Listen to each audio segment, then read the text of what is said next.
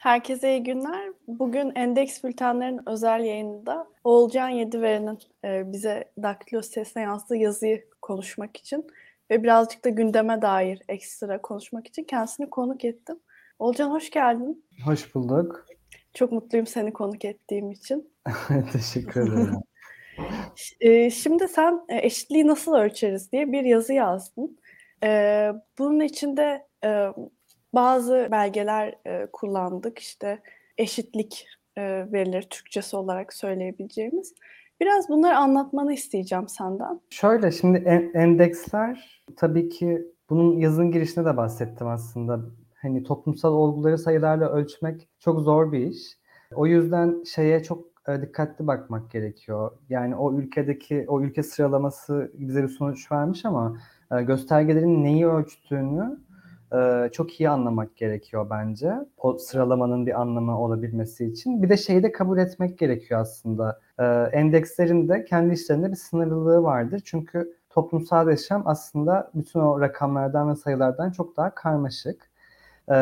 ama şunu bize çok anlamlı sonuçlar da verebiliyor ve üstüne konuşabileceğimiz yorum yapabileceğimiz bir araca da dönüşüyor bu endeksler. İşte yazıda da aslında biraz daha o rakamlara hayat vermeye e, çalıştım. O yorumlamayla birlikte o rakamlar bütünleşip e, dünyaya dair bir manzara çiziyor aslında bize. Endekslerde hani belirli göstergelerin puanlanmasıyla e, belirli toplum, toplumsal olguları ölçen sıralamalardır diyebiliriz. Ben de bu arada yazını okurken çok keyif aldım. Birazdan da chat kısmına yazıyı atarız. Şimdi şu şekilde şeyi düşünüyor musun? Özellikle mesela son yaşanan olaylara da geleceğim fakat ama genel bir Türkiye tablosuna bakıldığında bundan 10 15 yıl önce işte bu tarz yani LGBTQ plus bireylerin e, hakkındaki tepkiler bu kadar çok bana yoktu gibi geliyor. Sana bilmiyorum bu birazcık ucu açık bir soru fakat yani bu kadar gündemde olmayan bir konuydu hiç son 10 yıla bakıldığında ve e, bu bir bunun artışını merak ediyorum. Bir de şunu da soracağım ek olarak. Şimdi bazı söylemler var. İşte aile değerleri gibi. Ve bunlar aslında mesela İtalya'daki e, işte Meloni'ye baktığımızda ya da Rusya'ya baktığımızda o kadar birbiriyle hani benzer söylemler var ki bir de bunların etkileşimi var mı diye merak ediyorum. Ee, bu 10-15 yıl önce böyle değildi e, dediğin meseleyi çok iyi anlıyorum. E, bu birinci elden de deneyimlediğim bir şey aslında benim. E, ve tabii ki aslında literatürde de bunun bir karşılığı var. E, genelde toplumsal homofobi ile siyasal homofobiyi birbirinden e, kavramsal olarak ayırırlar e, literatürde. Tabii ki bunlar birbirinden tamamen kopuk şeyler değil. Çünkü içinde yaşadığımız e, dünya içerisinde, yani aynı dünya içerisinde e, bir arada var oluyorlar ve çok iç içeler.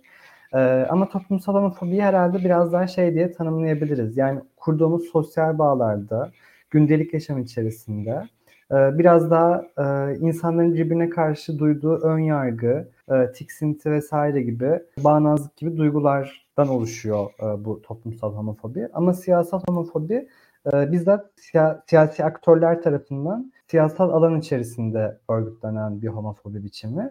Dolayısıyla o değişti dediğin şey aslında tam olarak bu. toplumsal olarak bir homofobi vardı ve biz bununla mücadele ediyorduk. Ee, ama bu toplumsal homofobiden güç alan, meşruiyetini buna dayanarak kuran e, bir siyasa, siyasal homofobi ortaya çıktı. Özellikle 2015 yılından beri.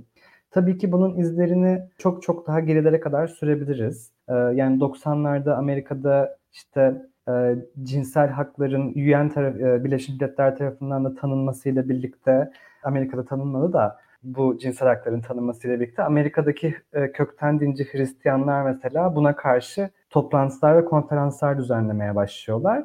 E, yani o fikrin tohumlarını e, çok daha gerilerde bulmak mümkün. Tarih sürekliliği de olan bir şey. Ama şu da bir gerçek 2010'lu yıllarda bir kırılma yaşandı.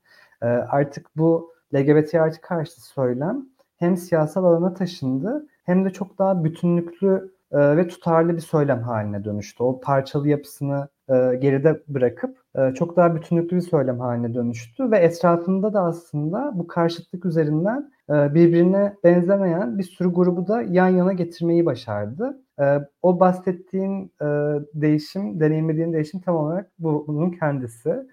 Günümüzde artık biz siyasal homofobiyle de karşı karşıyayız ki bu çok tehlikeli. Çünkü hani şöyle örnek verebilirim. Mesela 2015-2016 yılında onu yürüyüş yaparken biz özellikle işte polisin büyük meydanları kapatmasıyla daha ara sokaklara doğru şeyimizi, eylem alanımızı genişlettik ve buralar bizim daha güvenli olduğumuz yerlerdi. Ama mesela bu yıl işte camdan çıkıp bize hakaret edenler oldu, polisi arayanlar oldu. Bu şu demek değil. Aslında bu insanlar bundan 10 yıl önce de bir homofobiye sahiplerdi. Bir anda bugün değişmedi. Ama bir siyasi dayanağı olmadığı için, siyasi meşruiyeti olmadığı için bu LGBT artı düşmanlığının bu kadar rahat cama çıkıp belki bize nefret kusamıyordu. Ya da bu kadar rahat işte polis yani aman bana ne deyip geçiyordu. Çünkü bunu belki hani bir hak meselesi görmekten ziyade özel onların özel yaşamı bana ne bu deyip geçebiliyordu. Ama artık e, geldiğimiz noktada LGBT artılar e, toplumun kendisine ve hani daha da e, doğru kelimeyle milletin kendisine ulusal bir e, güvenlik tehdidi olarak resmedilmeye başladılar. Dolayısıyla bizi artık sadece hoşlanmadığı bir şey olarak görmüyor. Bizi aynı zamanda bir güvenlik tehdidi olarak kendisine, kendi bütünlüğüne bir saldırı olarak görüyor bizim oradaki varoluşumuzu bile. Dolayısıyla rahatlıkla cama çıkıp o hakareti de edebiliyor. Bu değişimi bu şekilde anlayabiliriz. E, biraz ikinci soruna da aslında e, girmiş oldum bu 90'lardaki Amerika'da yaşanan e, şeyle. Evet, e, aslında bir küresel harekete de dönüştü bu. Özellikle arkasına hükümetleri almasıyla birlikte bu küresel boyutu daha da canlandı ve biz şunu biliyoruz mesela işte Katar'ın parayı koyduğu, işte Türkiye'nin belki işte sosyal medya troll ordusunu koyduğu, Rusya'nın biraz daha fikirsel bir üretim yaptığı orada bir ittifak var aslında toplumsal cinsiyet karşıtlığı üzerinden. E, ve bunlar birbirlerinden sadece öyle haberleri okuyarak bir şeyler öğrenmiyorlar. Bizzat e, masalarda oturarak birbirleriyle konuşarak da e, birbirlerinden bir şeyler öğreniyorlar. Çünkü şunu da gördüler aslında. Malum günümüzde artık dünyanın pek çok yerinde kapitalizm iyice vahşi bir hale aldı ve eşitsizlik adeta bir norm haline dönüştü. E, eşitliğe düşman bir e, sistem kurduk. Ee, ve bu beraberinde bir sömürü düzenini de getirdi ve bu sömürü düzeni beraberinde krizleri de getiriyor. Bu krizleri zaten e, belirli bir çerçeve içerisinde o sistemi patlatmayacak seviyede tutmak için de bazı e, söylemsel araçlara ihtiyaç duyuyorlar. E, ve bu toplumsal cinsiyet karşıtı söylem onlar için çok kullanışlı e, bir hale geldi. Hem e, yani hem kendilerinin içlerinde var olan homofobiyi gönül rahatlığıyla yaşayabildikleri hem de bundan e, belki ekonomik ve siyasi bir çıkar elde edebildikleri e, bir araç bulmuş oldular aslında kendilerine. E, bugün de bunun faydasını gören hükümetler ve siyasal örgütlenmeler hemen bu trenin peşine takılıyorlar ve gittikçe yayılıyor bu söylem. Ya şunu çok güzel anlattın. Bir toplumsal kültürden gelen homofobiyle bir de siyasi bir kimliğe dönüşen homofobi çok güzel iki şekle ayırdım. Sen anlatırken şu da geldi. Yani bu herhangi bir siyasi parti mi politikası değil. Aslında iktidardan güç alan, çok güçlü bir siyasi söylemden gelen bir e, homofobinin artışı ya desteği oldu. Bir de şimdi burada Kaos GL'nin e, geçtiğimiz günlerde bir e, yıl dönümüne dair kısa bir film çekildi ve bu filmi e, kaldırdılar. Fakat ben izlediğimde çok basit ve özetlemesi çok kolay bir şekilde. İki kişi el ele tutuşuyor. Bir e, yaşlı bir amca kötü baktığı için Marmaray'da herkes el ele tutuşuyor ve daha hani daha sevgi dolu ya da daha basit bir video ben düşünemiyorum. Buna rağmen e, birçok tepki aldı. Özellikle Marmaray'ın e, Twitter hesabından. Bu ya biraz açıkçası e, beni ürküttü. Yani bu kadar basit bir videonun bile artık sansürleniyor olması. Şimdi Kaos açıklaması e, işte nefrete karşı el ele diye paylaştıkları LGBT plus e, kamu spotuna karşı dayanışmayı, birlikte yaşamı gösterilen gerçek e, kamunun sesi bir kamunun spotu örneği olmasını ümit ettiğimiz videoyu izleyen, elimizi havada bırakmayan herkese teşekkür ederiz. Maalesef nefrete karşı videoya bile tahammülü olmayan Kaos GL olarak biz ne yazık ki alışık olduğumuz bir nefret operasyonunu tekrar devreye soktu diyerek anlatıyor. Ve sonunda biliyoruz ki o, o el havada kalmayacak diyerek e, bitiriyor hesap. Buna açıkçası Marmaray'dan da sonra e, resmi hesabından bir açıklama geliyor. Biz bunu e, bir şirket şey reklam olduğunu zannediyorduk. Fakat bu ticari zannediyorduk. E, ama yanıltıcı beyan gibi böyle birçok e, açıklamada bulundu. Şimdi bu konuda ne düşünüyorsun? Yani ben açıkçası buna bile bu tepkin gösterilmeyeceğini umut ediyordum. Sen şaşırdın mı? Ben şaşırmadım. Çünkü as ben de e, aksine tam olarak e, biz bu, bu dayanışmayı, işte eşitliği, bir aradalığı vurguladığımız sürece e, onlar e, bunu çok tehlikeli bir şey olarak görüyorlar. Çünkü aslında en başından beri anlattıkları hikaye şu. E, biz bir grup manyağız e, ve toplumu yıkmaya çalışıyoruz. E, işte dış güçlerin de desteğiyle e, işte fon paraları yiyoruz bilmem anlattıkları böyle bir hikaye var. İşte biz azgın azınlık e, dedikleri. E, ama aslında bu e, video tam tersini söylüyor. Ne kadar kalabalık olduğumuzu, e, bizim yıkmak değil aslında bir araya getirmek gibi bir e, isteğimizin olduğunu e, açıkça dile getiriyor. Ve biz aslında bu talepte ısrarcı olduğumuz sürece e, onların bütün kurduğu çerçeve, o hikayenin çerçevesi bozulmuş oluyor. E, nitekim büyük aile buluşmasında da devamlı olarak şunu söylediler. Biz LGBT artıların kendi evinde ne yaptığına karışmıyoruz. İşte bu propagandasına karşıyız. Aslında orada da hani kendi e, bağnazlığını ya da nefretini açıkça göstermek istemeyen bir tavır var. Çünkü e, şunu biliyor, eğer oraya çıkıp da eşcinselleri e, öldürelim derse çok hızlı bir şekilde marjinalize olacak ve ana akımlaşamayacak. E, dolayısıyla bizim bu e, birliktelik talebindeki ısrarımızı açıkça dile getirmemiz ve çok daha basit ve yalın bir şekilde dile getirmemiz, güçlü bir mesajla dile getirmemiz e, onların en büyük korktuğu şey bence. E, bütün o çerçevenin yıkılmasından korkuyorlar ve gerçek yüzlerinin ortaya çıkmasından korkuyorlar. Ve yine aslında şey kendilerine bir savunma pozisyonuna çekmek e, yerine hemen tekrar bizi terörize eden, e, suçlular olarak gösteren bir açıklamayla e, bu TCDD'nin yaptığı açıklamayla hani biz onları kandırmışız falan gibi. Halbuki e, asıl konuşulması gereken şey şu. E, toplumun bir kesimini nefret objesi olarak gösteren bir e, video kamu spotu olarak yayınlandı. E, ve binlerce insan e, nefret körüklemek için Saraçhane'de çok rahat bir şekilde elini kolunu toplayarak sallandı. Ama bizim Rütük önünde bu kamu spotunu protesto eden 8 arkadaşımız daha Rütük'ün önüne bile gelemeden yaka paça gözaltına alındı. E, ya da işte bu yıl onur yürüyüşünde e, yüzlerce, geçen yıl aynı şekilde yüzlerce gözaltı olduğunu gördük. Aslında eğer kanunlardan ve haktan hukuktan bahsedeceksek bundan daha büyük bir kanunsuz e, olabileceğini düşünmüyorum açıkçası. Hemen tekrar bizi aslında kriminalize ettikleri ve saldırdıkları. Zaten e, sürekli olarak bir saldırı halinde olarak bir, kendilerini savunma yükümlülüğünden kendilerini azade ediyorlar. İki, biz de bir savunma pozisyonuna iterek aslında bizim onların çizdiği alanın dışında bir söz üretmemizin de önüne geçiyorlar. Yine aynı şeyi izledik aslında.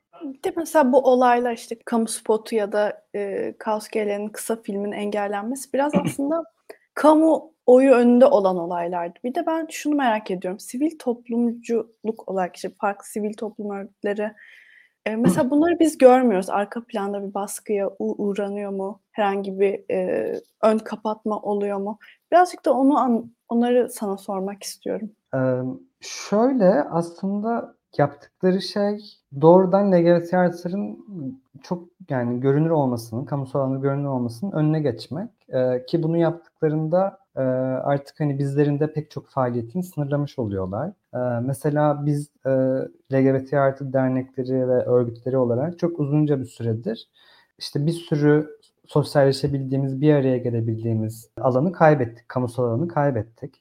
E, dernekler güvenlik pro, e, çekinceleri sebebiyle açık politikalarından vazgeçmek zorunda kaldılar. Adreslerini açık bir şekilde paylaşamaz hale geldiler. E, bu tabii ki yıllar içerisinde şöyle bir etkisi oluyor. E, ne kadar az sosyalleşirseniz, ne kadar az organik ilişkiler, organik bağlar kurarsanız e, o kadar örgütsüz bir hale geliyorsunuz. E, ve küçülüyorsunuz. Aslında e, bizim gibi e, taban hareketlerinin gücü de örgütlülüğünden gelir zaten. Hani bizler böyle hükümet tarafından fonlanan işte Rütük'ün e, kamu spotu diye bir şeyleri yaydığı falan buralardan güç alan şeyler değiliz. E, örgütler ya da bir hareket değiliz. Biz toplumsal bir hareketiz.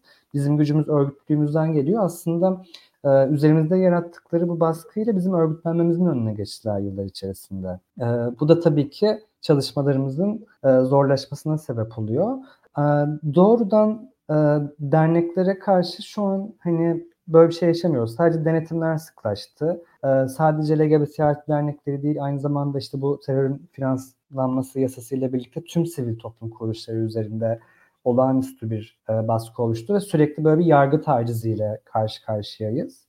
İşte ne bileyim iki tane sivil toplum kuruluşu mesela işte bir kadın cinayetlerini durduracağız platformunda bir dava açıldı. Neyse ki e, o davayı e, kapatılmadı yani dernek karar bu oldu. Ama Tarlabaşı Toplum Merkezi'ne açılan dava devam ediyor.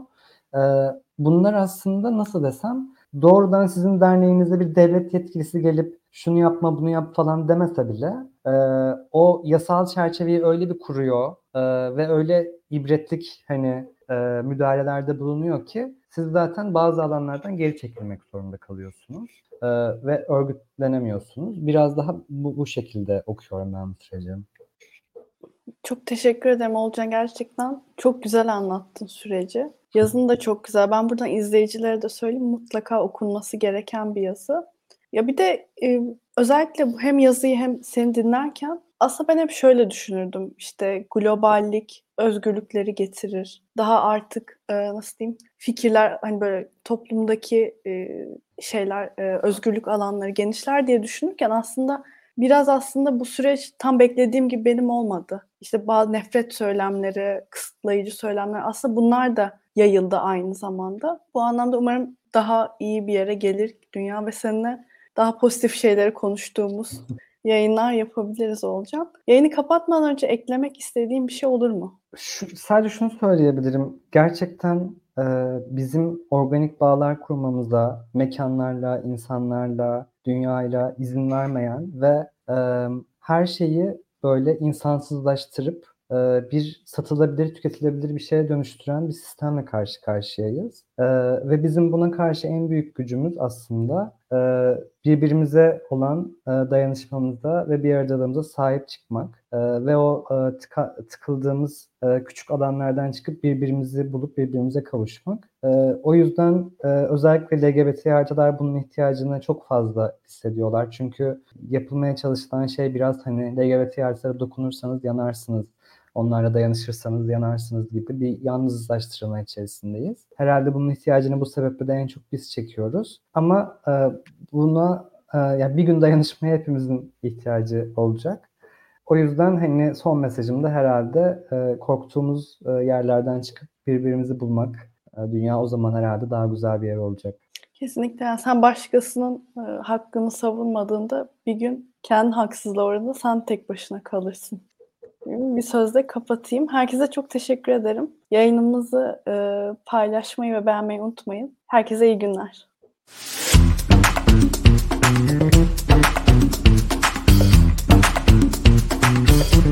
Thank you.